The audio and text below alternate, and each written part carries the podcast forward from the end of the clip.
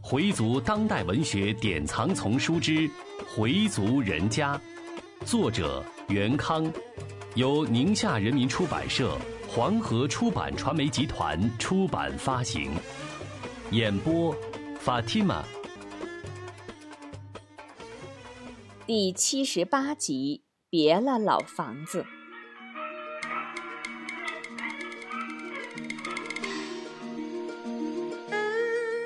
第二天天不亮，春秀就起来了。这时公公还没走，他开始整理屋里的东西。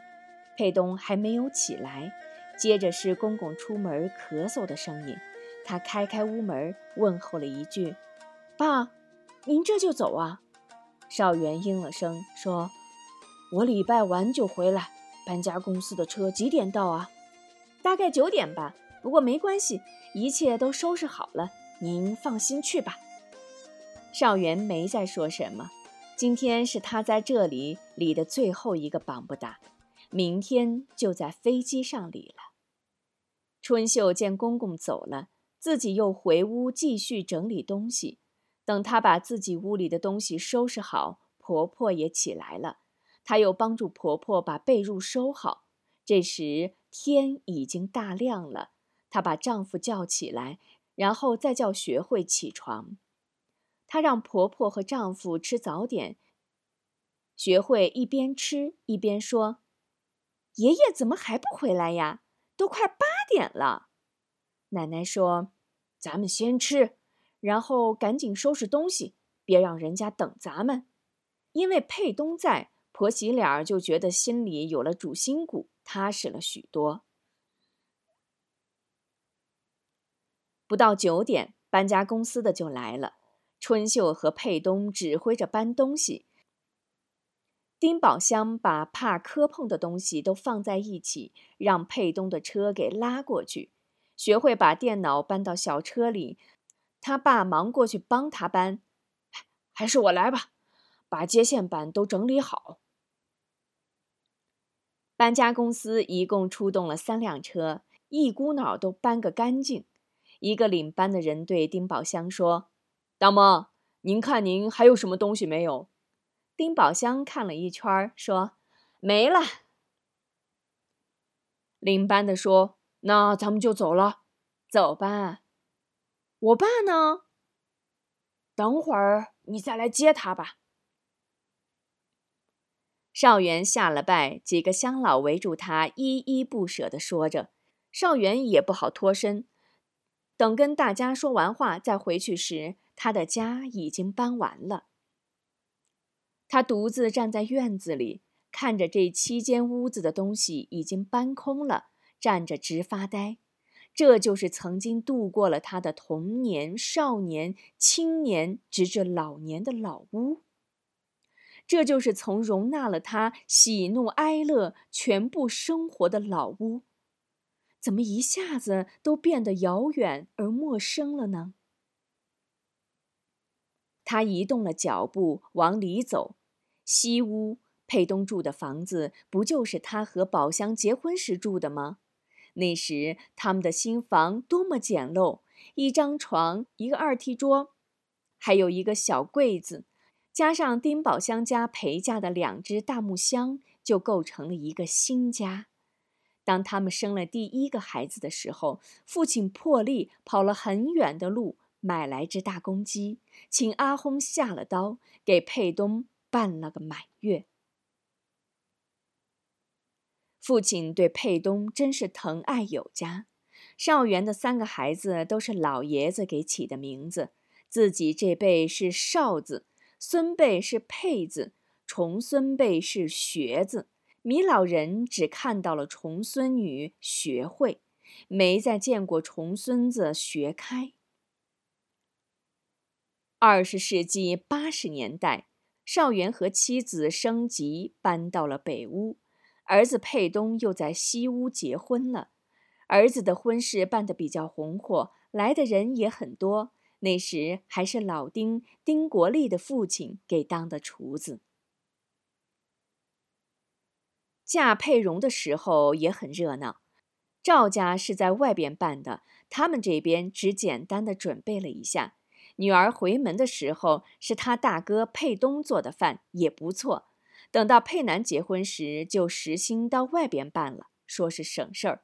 以后这里不会再办什么事儿了，不会了，再也不会了。无论是老太太的周年，还是孙女出嫁，都不会在这里办了。他已经永远的消失了。用不了多久。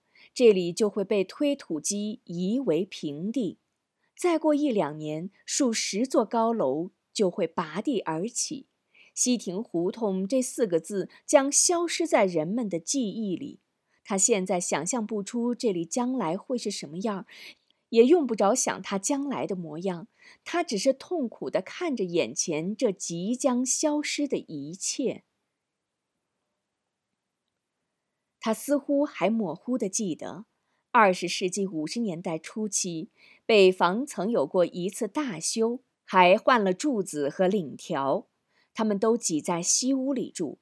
他还清楚地记得，那时继母梁秋贤每天在不停地做饭，给家里人做饭，给瓦匠和木匠们做饭，忙得不亦乐乎。他是老大，休息时也不得不帮助母亲做饭。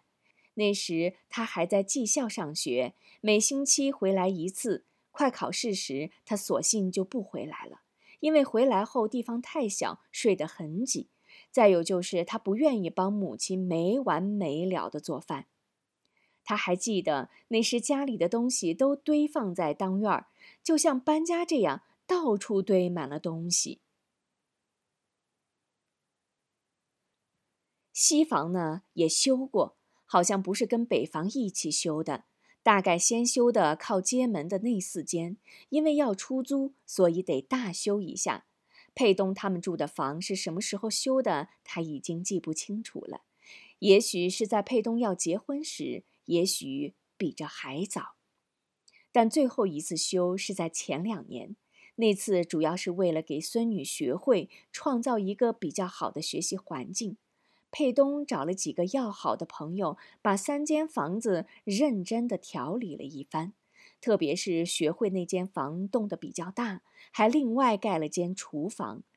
然后就是今年佩东为了做香，把厨房扩建成一间大房，另外又盖了间小厨房。这些事仿佛跟昨天发生的似的，从吵嚷着要搬迁到现在。才多少日子呀？说拆就拆了，在这里为继母办完了四十日，多少也了却了自己的一桩心事。昨天他的心情特别沉重，如此下去，老北京的小胡同不是就要被拆光了吗？胡同没了，老北京的文化也就没了存在的根基。且不说别的吧。就说老城胡同里的早晨就是一景儿，早起的人们见了面都要打打招呼，说句“起来了您”，对方也礼貌的回答“哎，起来了”。男人们爱聚在厕所里，蹲在肮脏的茅坑上聊上一会儿，交流着听来的新闻，议论着国家大事。等痛快的排泄完毕，从厕所出来，再回家洗脸漱口。当然，现在每家都把自来水管接进自家屋里了。以前是全院共用一个水龙头，刷着牙都能说说话。年轻人在一起斗贫嘴，小孩在一起打闹，老人呢，则爱述说自己的哪颗牙又活动了，嚼不动花生豆和烧饼了。当然，也有邻居之间为争水管子而吵架的。其实吵架也是一种文化，吵架、劝架、说和，接着又和好，使胡同文化又多了些味道。排泄的事情、洗漱的事情完成后，就该去买早点了。北京人爱吃油饼、烧饼和豆浆，当然也爱吃面茶和豆腐脑什么的。但大街上的早点铺品种没有那么丰富，爱吃这口的人们也只好将就了。就是油饼、烧饼和豆浆吧，大家也吃得津津有味儿。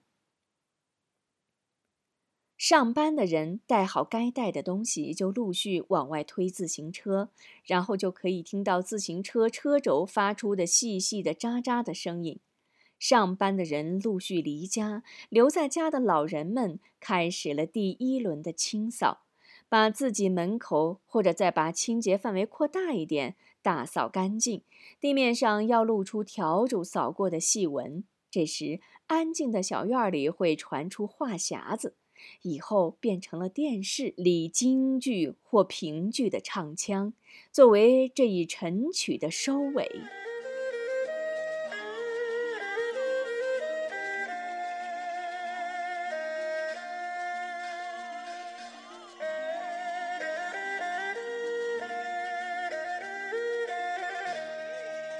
中午一般是老人和孩子们的世界，老人们要张罗上学的孩子们吃饭。到后来，学校安排了午饭，老人们又省事儿了。吃完了饭，来一觉，睡醒了，再到街上看看打扑克牌儿，或跟人摆上一盘棋，杀个昏天黑地，再回家。到了傍晚，大杂院又重新热闹起来。下班的、放学的都回到家里，每家门口都放上一张小炕桌，一家人开始了晚餐。晚饭后，男人们都去外边聊天，女人们在收拾碗筷。回族人家大致也差不多，有教门的人早早起来去清真寺做晨礼，妇女们在家伺候上班或上学的人吃早点，然后收拾屋子，把干净的桌子再用抹布擦上一遍。家里还用着老辈儿人使用过的连三、老式立柜。以及带铜荷叶的樟木箱子和八仙桌，这些家具都有铜活儿。女人们都要把家具上的这些铜活儿擦拭得锃亮，能照进人影。外人一进来，第一眼就看见这些锃亮发光的老式家具，帘塞儿上依旧摆着青花瓷的尊和罐，现在又多了台电视。回族人家虽然多数并不阔绰，但都比较干净，就连一块抹布也洗得干干净净。住在杂院的回族屋门上方都有金字堵阿姨，这是回族人家的标志。你别小看这长不足一尺的回族牌儿，它不仅是一种标志，也是一种提示，告诉人们这可是回族人家，可千万别带回族人犯忌的东西进人家。说话也得夹着小心。现在京城里依然是独门独院的回族人家几乎绝迹，多数都是和汉族一起居住在一个院儿里，但一般都相处和谐，各不干扰。汉族家炖煮回族人忌讳的肉食时，回族人家就把屋门关上，再点上支巴兰香。然而这一切都随着拆迁。而消失殆尽。这是多么美好的一幅京城风景啊！可说没就没了呀。现在说的老北京，其实早就变了味儿。北京早就不是老北京人的北京了。